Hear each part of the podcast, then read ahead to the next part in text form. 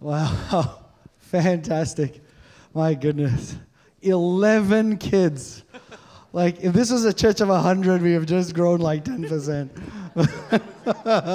I know. I know. Hey, uh, just before I get started, while Quinton is still uh, online, um, I do want to take a moment. I know there's a few people who are actually sick and, and not well today. And, and actually, uh, I want to pray for Quinton, Sonia, and their family. Um, he's, he's literally working while uh, he's sick. Yes. So let's, let's just uphold him in prayer. But also, if you're here and you're, no, if you're, you, you would like to, um, if you're here and you're sick, you shouldn't be. but um, but I know there's a few that are at home um, and they're not well. So let's just uh, pray for them. Father, uh, we stand together, Lord, with um, our brothers and sisters. We stand together with Quinton and Sonia and their family, even. Lord, uh, your word says that if one of us hurts, all of us are hurting. And so we, we pray for those of us who are sick. Your, your word says in James, even that we are to pray for the sick. And so uh, today we pray for the sick, Lord God. We pray that you would heal us, that you would be the one who sustains us, Lord God.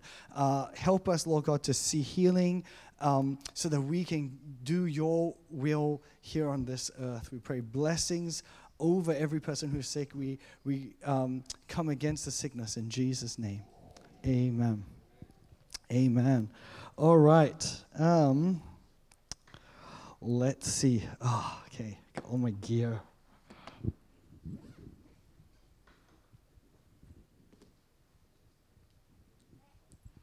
I brought my glasses just in case I can't read my actual. This is getting to that stage now. Oh, man. Too many toys.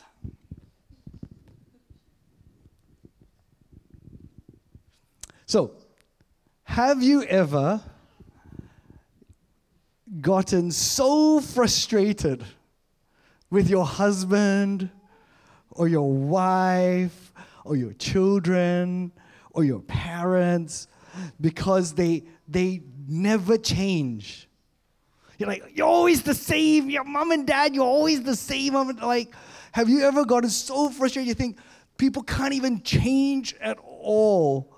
Uh, you know, I, uh, I get that. I get like that a little bit. Uh, I think it's because I've had the same family for a very long time. Uh, we're coming up to 25 years of marriage. You know, I mean, same church, right? Same church. I look around like, oh my goodness, you know, say another food announcement. Why don't we just change our name to Food Gospel Assembly? What are we doing? You know, same, same. Uh, sometimes when I get very frustrated, I feel like we're constantly dealing with the same kind of issues, um, and people just can't change. But it's actually not true. That statement is not a true statement at all. In fact, today, the kids that we are um, dedicating are a prime example of that because these children, just as many here, like I've, i used to be the kids pastor here, I've literally seen people grow up at FGA. These kids will grow up at FGA and they will change they will mature. I just did a whole bunch of uh, weddings over the last few weeks. Congratulations, Chai and Winston, and many other couples around. But, you know, um, and these weddings, you hear these speeches. Oh, Winston was a terrible kid when growing up. Oh, and then now he's the man I'm so proud of because he's found Chai. Whatever. I, am just summarizing the, the speeches that was. Was that an accurate summary of all the? Okay, good. Um, you know, but we know for a fact that people change, right? It, it must be true that people change. We see people change all the time. In fact, uh, we had Roger come here and speak last week, and um, my goodness, Roger has changed. I, I, I grew up with Rog, you know, right, Denise? Roger's changed. I think I think life's really molded him um, well. I, I've seen my wife has changed. She's grown up to be this confident, you know, gifted woman who can preach and, and impact others and, and become a real prayer warrior. And I'm so thankful that she's changed. I've seen our staff team change. Some of these guys, Nick Tay used to be not a Christian and rocking up to our youth rallies just to help us set up and take down all the equipment because he liked equipment so much. you know, and now he's a dad of a, like, obviously people change. But I think it's what it is.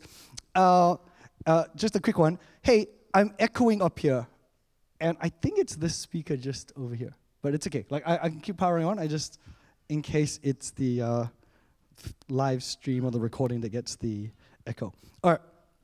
But I think what happens is it's like watching grass grow.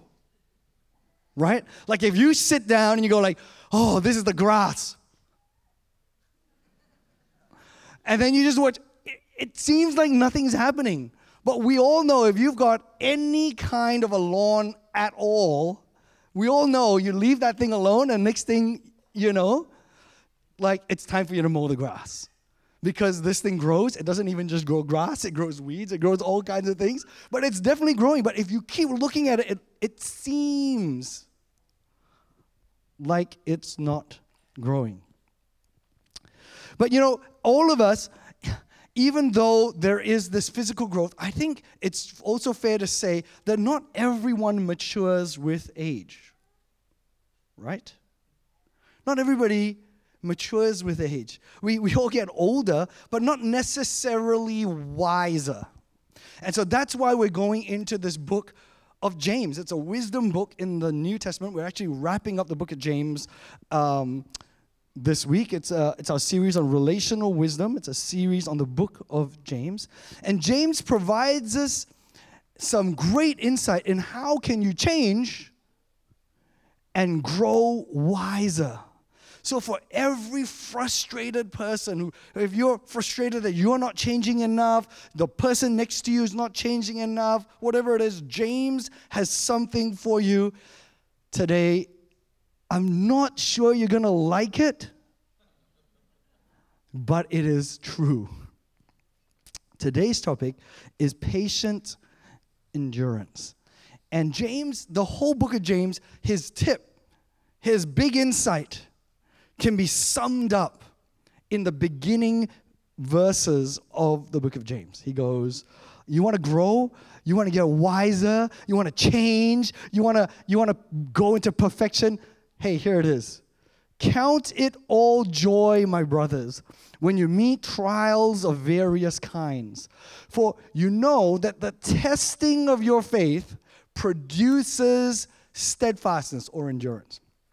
And let endurance or steadfastness have its full effect, that you may be perfect and complete, lacking in nothing.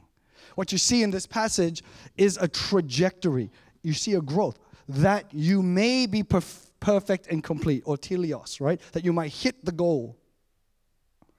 Meaning that maybe you're not there yet. Maybe that something needs to happen to you or, with you so that you can get better, wiser, and grow. And the thing that James highlights, unfortunately for us, is various trials, various trials. You know, I love this series and the book of James um, because we've taken a relational lens to it. Now, I, I think firstly it's relevant because all of us are a little bit low on practice for relationship. We spent two years sort of, you know, a little bit distant. So we're all kind of getting back together, opening up and, and, and, and smiling at people and chatting, right? Um, but also, uh, I've read James now for over 50 times, like over the course of preparing for this whole year. Um, I actually think if you read the book of James, and if you're at FGA, if this is your home church, by the time your home group finishes the book of James, you need to have read the book of James. Come on. Tell me you cannot read full on five chapters. Like, I'll give you two months to do it. It's, it must be doable. Seriously, if you add up all the Facebook posts you read, it's the book of James in one day. You know, like so you need to have read the book of James. If this is your home church, we're doing the book of James, you need to have read the book of James. But I've read it many times, and so much of the book of James deals with relationship, relating things. It's almost as if I'm beginning to think that when James says by various trials, what he means is other people. yeah, because why do people quarrel? Take your tongue. Why are you complaining? It like read through the book of James. Oh my goodness. Oh, so much of his themes are just like other people, other people. And so, so I'm kind of thinking, oh my goodness, when he says other trials, he's not talking about earthquakes or, you know, loss of job or he he's talking about people are really trying. That's kind of why I like this relational lens on James. So feel free to go back to the start of the series. We've got it up on YouTube, right? Um, I've actually enjoyed listening to it again. I've listened to all of them again, two times speed, again, right? Um, okay. Um, so let's, if I can, I'm just going to power through and get us from where Roger left us all the way through to the, um, the passage that we're doing today. So last week, Roger spoke about pride. And in um, and he was covering it in James verse 4. Pride, uh, it's actually going to prevent you from growing, right?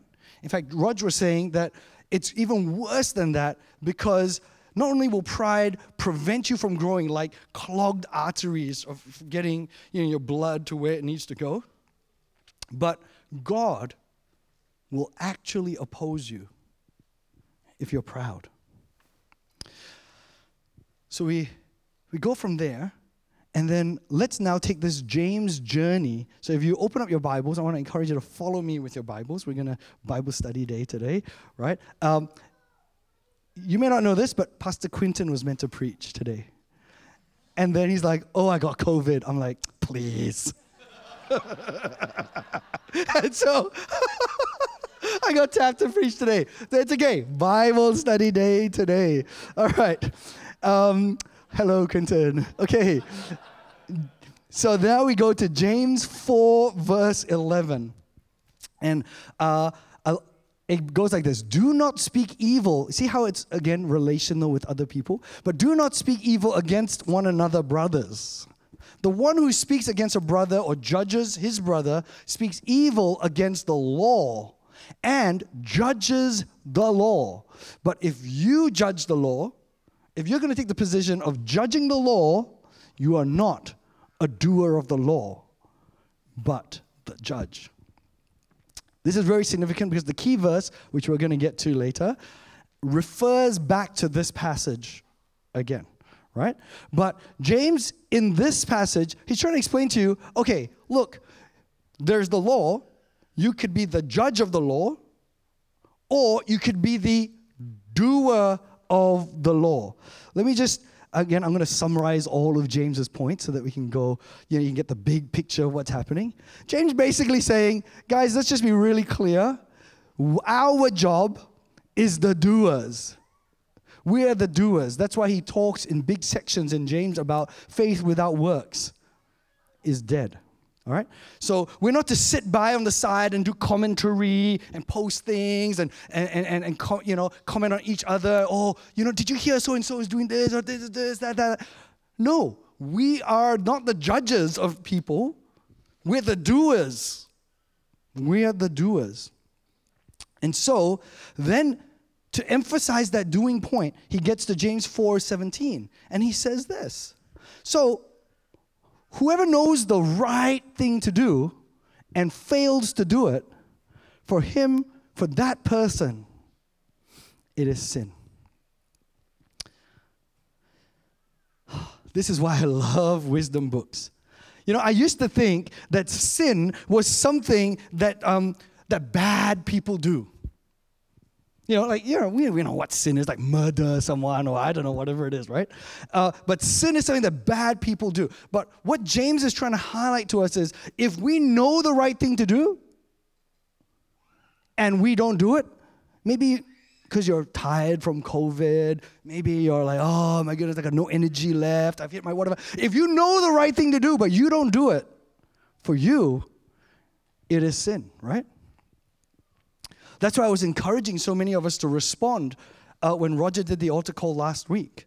Because for some of us, we know, oh man, pride is an actual issue in my life. I know I have to deal with it, but teow outside, whatever, I got things on. And so then you don't, you, don't, you don't deal with it. Turns out that's very bad for you.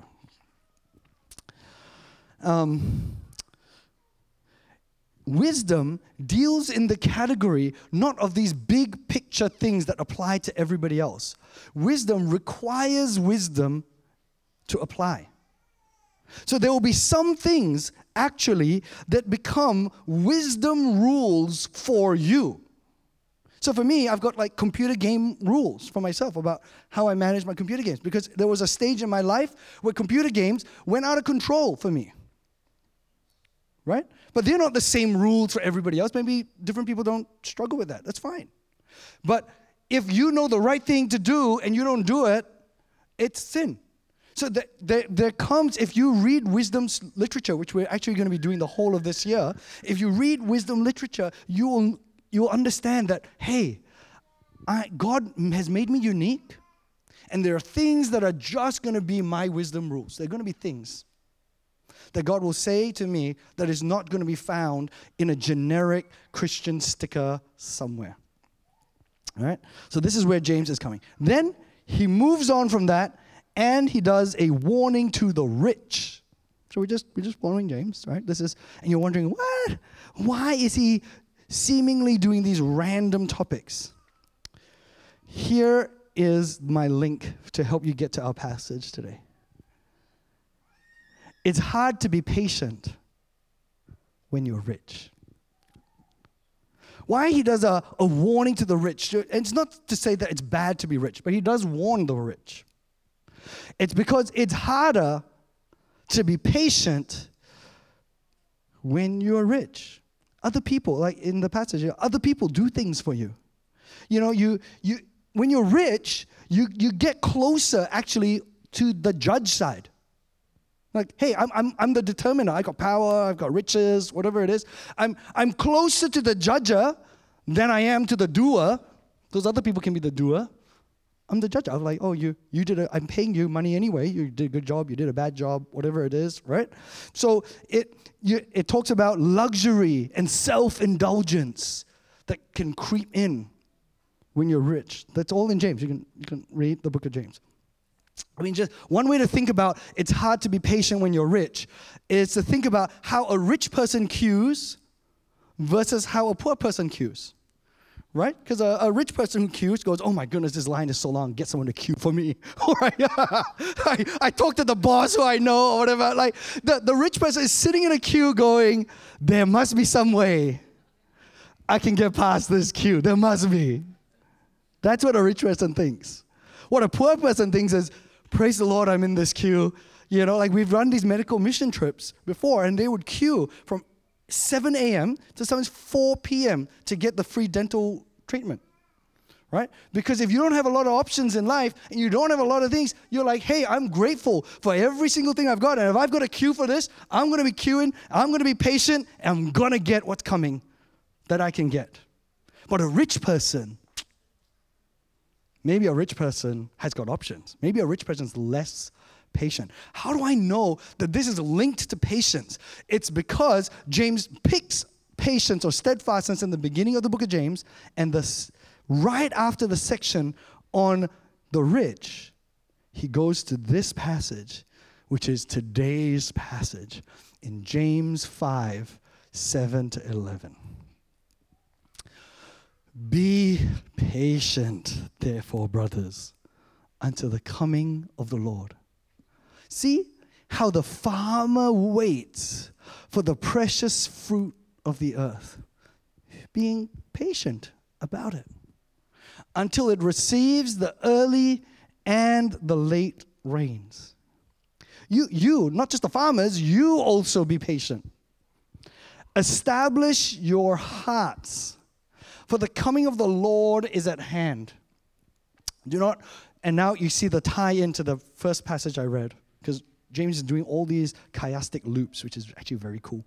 Um, do not grumble against one another, brothers, so that you may not be judged. Behold, the actual judge is standing at the door. Turns out it's not you.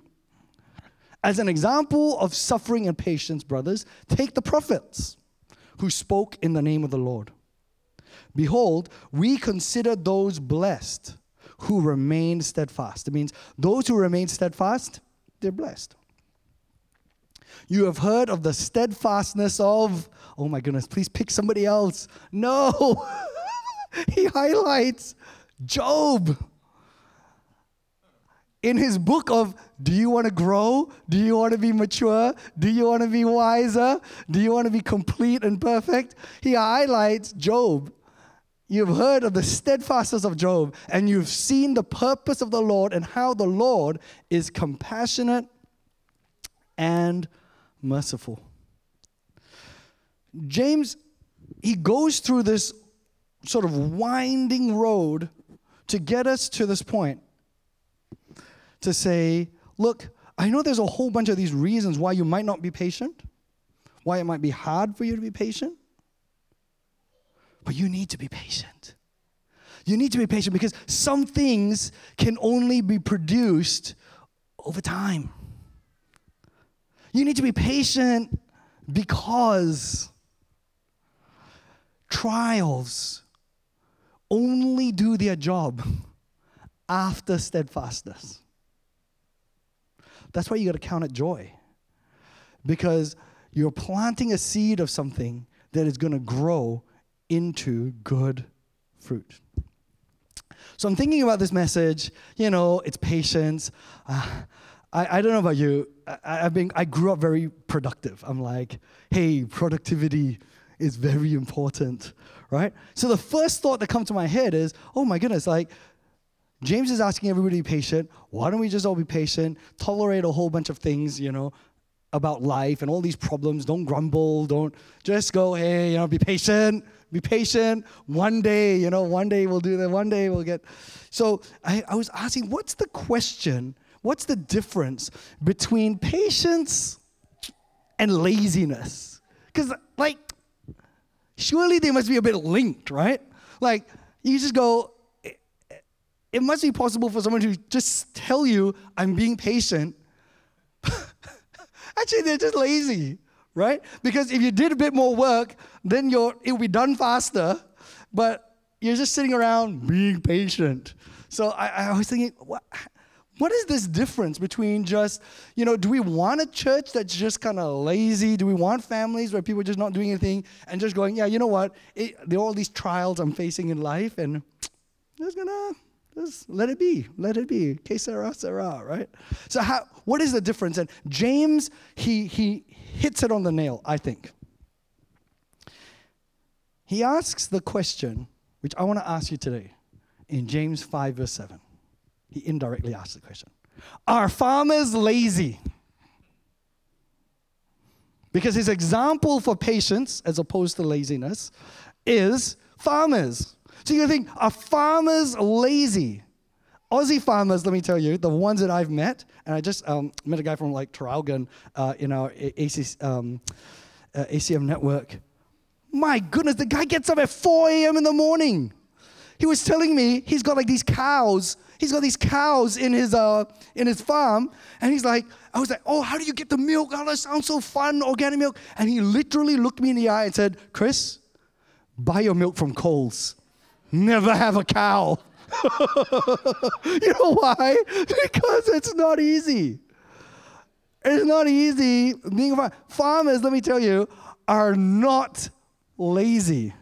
Because whether you're working or you're not working, the eggs are coming out, the milk's coming out, the grass is growing, the weeds are growing. Like stuff is happening, right? Whereas if you do like IT work or whatever, like you can like, oh, just pause. We're gonna delay our release for another like three months or whatever. The product's not ready. Disney, whatever thing, right? Just push it back, push it back. It's fine. But when you're in a farm, the seasons they're coming right at you. Harvest is coming, and if you miss harvest, it's gone. So farmers are not lazy. Why is he picked farmers? Because they're doing something while they're being patient. Something is happening while they're being patient. It's not just fatalistic. It's not just sitting around. Farmers don't sit around watch YouTube all day. Like that's not the farmer's life. So as I finish, 15 minutes or less, I'll be done. But what I want to do is I want to give us three for today's modern Christian from the from the book of James. I want to give you three reasons why I think we struggle to be patient. Because I don't think I need to do a whole sermon to convince you that patience is a good thing. James does that. Read the book of James. Read the book of James. I think we need to talk about why is it rich Australians Melburnians, why is it that we struggle to be patient? But the kind of patience that's not just lazy patience. The first one, actually, that uh, James brings out, but the first one is that we get distracted, right? Why can't you be patient? You're just bored. Watching the grass grow. I know my job is to tend the grass, but my goodness, this is very boring, right? So we live in a very distracted age. I don't need to persuade anybody that we are distracted. I've been reading uh, a bunch of books actually uh, on the topic. Indistractable is a really good book. I just finished a book called The Master and His Emissary. Wow, fantastic read. I just recommended it to my family, but I don't think they're going to read it. Uh, really good. But here's, here's a quote from there uh, where he quotes another author, Alberto Moravia, on the topic of boredom and being distracted, which I, I love. Boredom to me, and a bit complicated words. The books I read are a bit, a bit complicated, but it's okay. Boredom to me consists in a kind of insufficiency or inadequacy or lack of reality. The feeling of boredom, as this guy who's the, the name of the book that he wrote actually is Boredom. So the guy literally wrote a whole book on boredom. And he goes, The feeling of boredom originates in me as he ponders it in a sense of the absurdity of a reality that is insufficient or anyhow unable to convince me of its own effective existence. Now, I know those are complicated words, so I'll just summarize it for you. He's basically saying that we get bored because real life is not enough. Real life is not enough. So when you when you are at home and you're helping your kid with your homework. It'd be great to be in the moment there to help them, but they're taking very long to solve the maths problem. So what do you do? You go on Facebook. You go two levels up on Candy Crush. When you're when you're there with your wife as you you're shopping on the at the grocery and it cold and it's a brilliant moment with your wife and you're there, right? And and and and life itself reality itself can be this wonderful thing that God has given us. Instead, when she goes off to get the milk, you quickly check all your messages, you quickly do it because you're bored. It's like 10 seconds of wasted time. Got to do something. What I love about this quote is he, he gets the root of why are we bored? Because the reality that God has placed us in the world that he's created for us, the one that we are uh, supposed to inhabit, live, eh, is not enough. It's not sufficient. We've cl- closed a blind eye to it. And we're now wanting to find other things.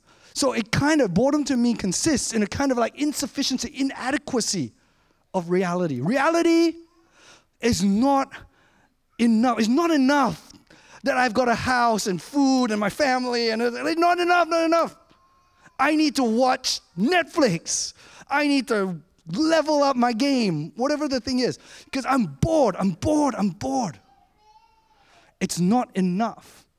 So we get distracted. In fact, um, the author, Iain uh, McGilchrist of um, The Master and His Emissary, would say this I would connect the rise of the concept of boredom with an essentially passive view of experience.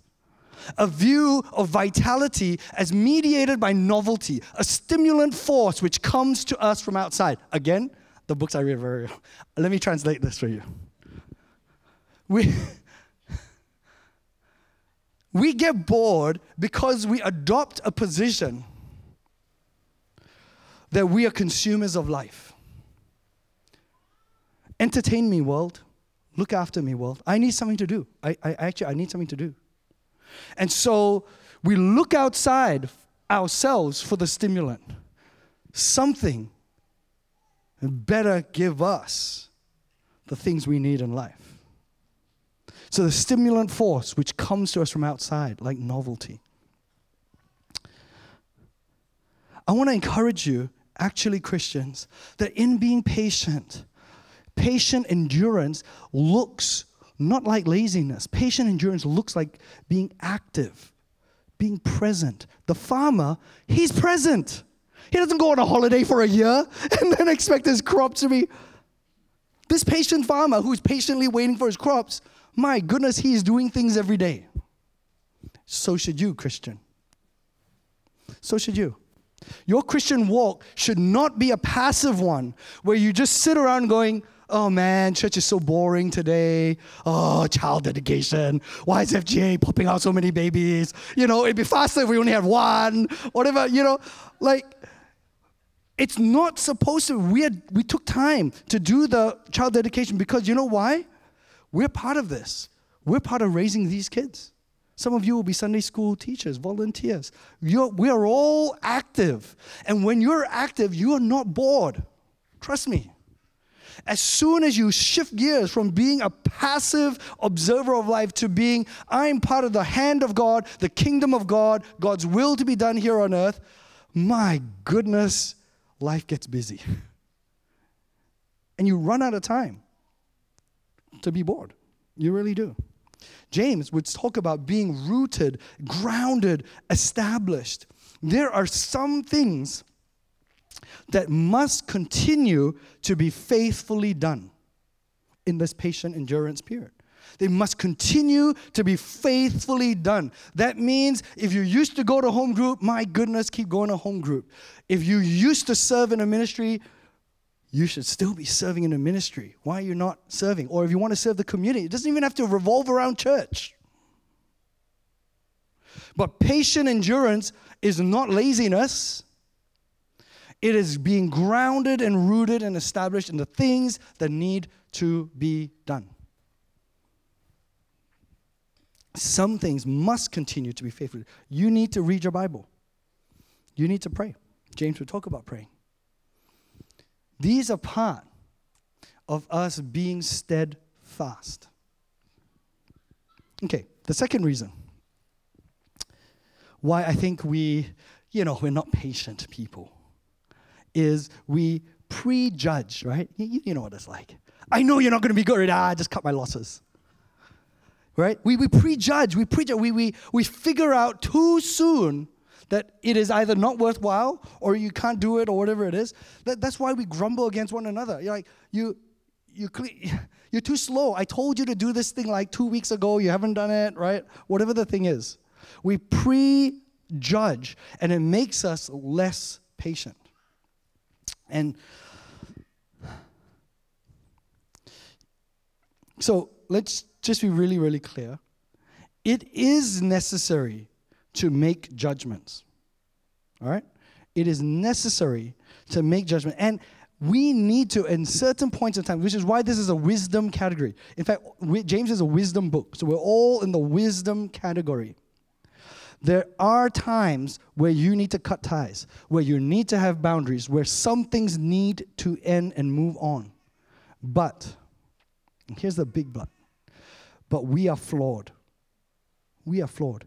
That means our ability to make that judgment call ourselves, just by ourselves, depending on how we feel, depending on what we're going through at the moment, our ability to do that, to be that judge, is also flawed. That's why James says, don't prejudge. Turns out the judge is standing at the door. Meaning, why don't you seek God? Really seek God if you're going to end something, if you're going to move on, if you're going to be impatient, if you're going to, why don't you? Of course, you're going to have to judge. Like, we all have to live our lives, right? So you have to make judgment calls here and there. Am I going to go here? Am I going to go there? Am I going to take this job? Am I going to take that? You have to, all of us have to make judgment calls at some time. But what James is trying to say is, you are not the judge. So, what you have to do if you want wisdom is subject yourself to the judge so that your flaws, your maybe pride, your selfishness, your emotional issues, whatever the thing, your, your weird quirk or whatever it is, doesn't get in the way of making a good judgment call. Because the judge is accessible to you. So, what does that look like? That means that we look to the judge. It means we get God's permission God's ruling.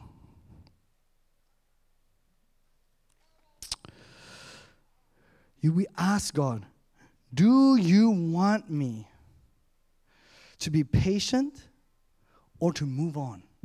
Do you want me to stick it out or move on? It means that in every area of our life, as we deal with the various judgment calls, we subject ourselves to the judge so that at the end, we're not the judging person. We're not the judge. That's why then James says, don't be judgmental. What he doesn't mean is be so flip flopsy that you never make a judgment call in your whole life. That's why he actually says in James, let your yes be yes and your no be no. Because he, he's not talking about being a wishy-washy person. He's not, he's not trying to say that. He's trying to say, don't be the ultimate judge. The judge is the judge. You need to subject yourself to God's rule and his life. So I know there's a very foreign concept in modern day Australia, right? But you need God's permission.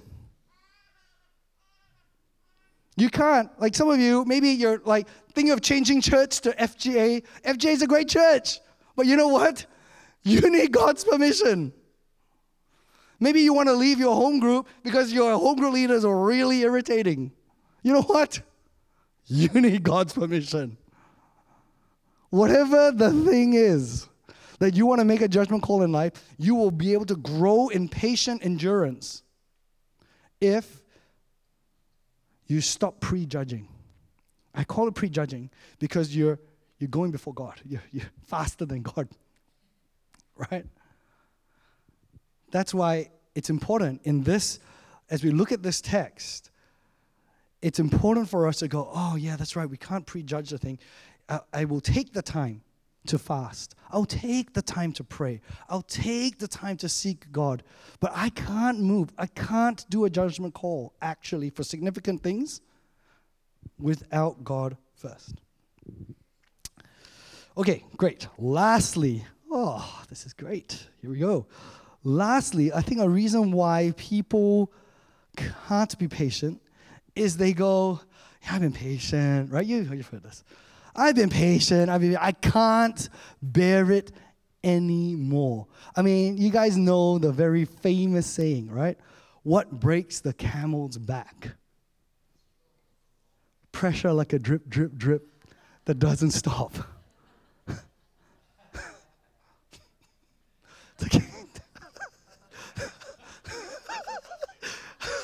translate, translate.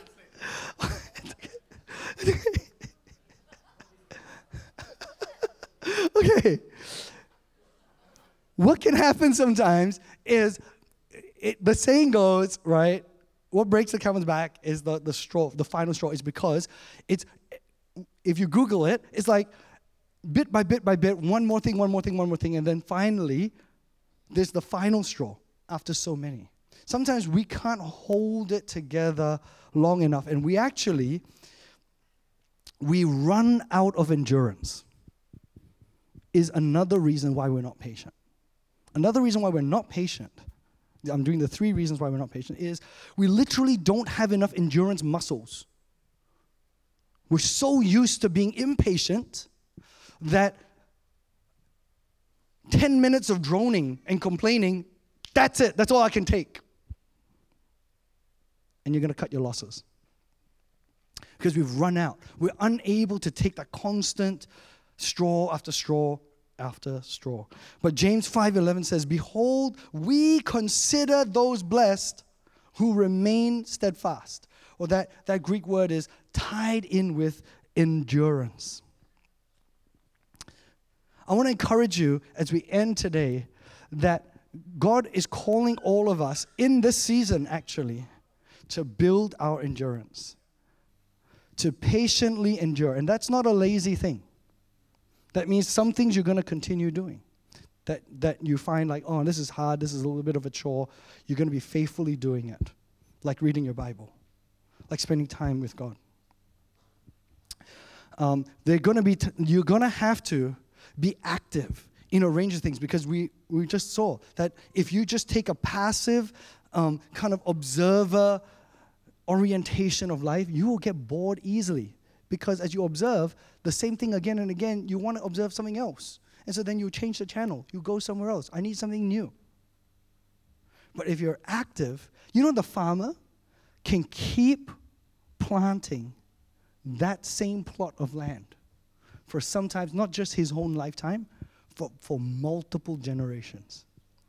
And that farm can produce so much fruit. That farm can be a blessing for so many. Why doesn't he just get bored? Because he's active. This is the kind of patient endurance that James is talking about, and that's what we're trying to encourage today. We, we, we began the way James began today by saying, Surely people can change. Surely you can grow wiser. Surely you want to mature. Even if you don't want to mature, surely you want your children to grow and mature. All these kids that we just dedicated today, we don't want them to stay one years old, right? It will require of us, though, to have a mindset around the various trials that we're facing. That we not just count it as joy, we patiently endure. We patiently endure, waiting for the good fruit that comes out of it. Because it turns out farming is hard. Farming is very hard. I, I can't do it. It's really, really hard. Uh, but patient endurance earns God's rewards. I, I, really like this title. It was a, the title of one commentary that I, because when I found out I was preaching, I had to do a little bit more research, right? But one commentary had this as the title for the passage we read today. Patient endurance earns God's rewards because it's God who brings the increase for the farmer. Patient endurance earns God's reward, and that's us today. So I want to close. I, am going to invite our worship team up. Um, Ibrahim's here. Uh, we're just going to spend a little bit of time as we as we uh, close. I want to give you an opportunity, actually, we're going to do one song. We might go a little bit, maybe two minutes. Can you do like a two minute? Okay, great. Patience for two minutes. Uh, that's okay. Uh, by the way, when I preach on patient endurance, I'm actually also preaching to myself because I like to get a lot of things done and I like to go fast. So, um, part of this has also been preparing me to be patient with the congregation that God. no, it's okay. And my family and my own life, and you know, like all of us need this. So, James actually ends his book by saying, if you need prayer, oh my goodness, pray. For those of us who are suffering through trials, for those of us who need prayer. So, we're going to spend some time now praying. And I hope that as we do the book of James, as we've done the book of James, as we're talking about patient endurance, that we will be able to achieve what James says in the last two verses of the entire book of James, this is how he ends it. My brothers, if anyone among you wanders from the truth and someone brings him back, that means if you're sitting here and you have a good friend who you know is just like drifting, or if that's you and this church has helped you come back, let him know that whoever brings back a sinner from his wandering will save his soul from death. It's not a great place to be your own master, to live your own life, to do your own sin, whatever it is. But whoever brings a sinner from his wandering will save his soul from death and will cover a multitude of sins.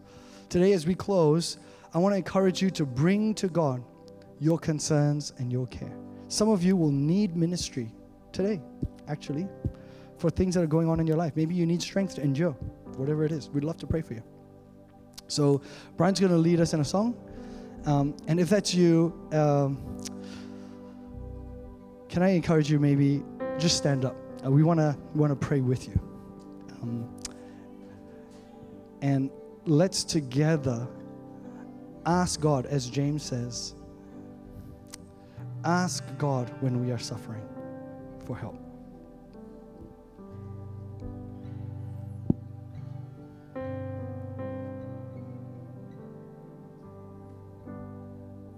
Worthy of every song we could ever sing.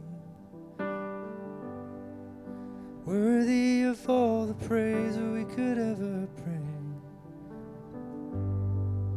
Worthy of every breath that we could ever breathe. We live for you.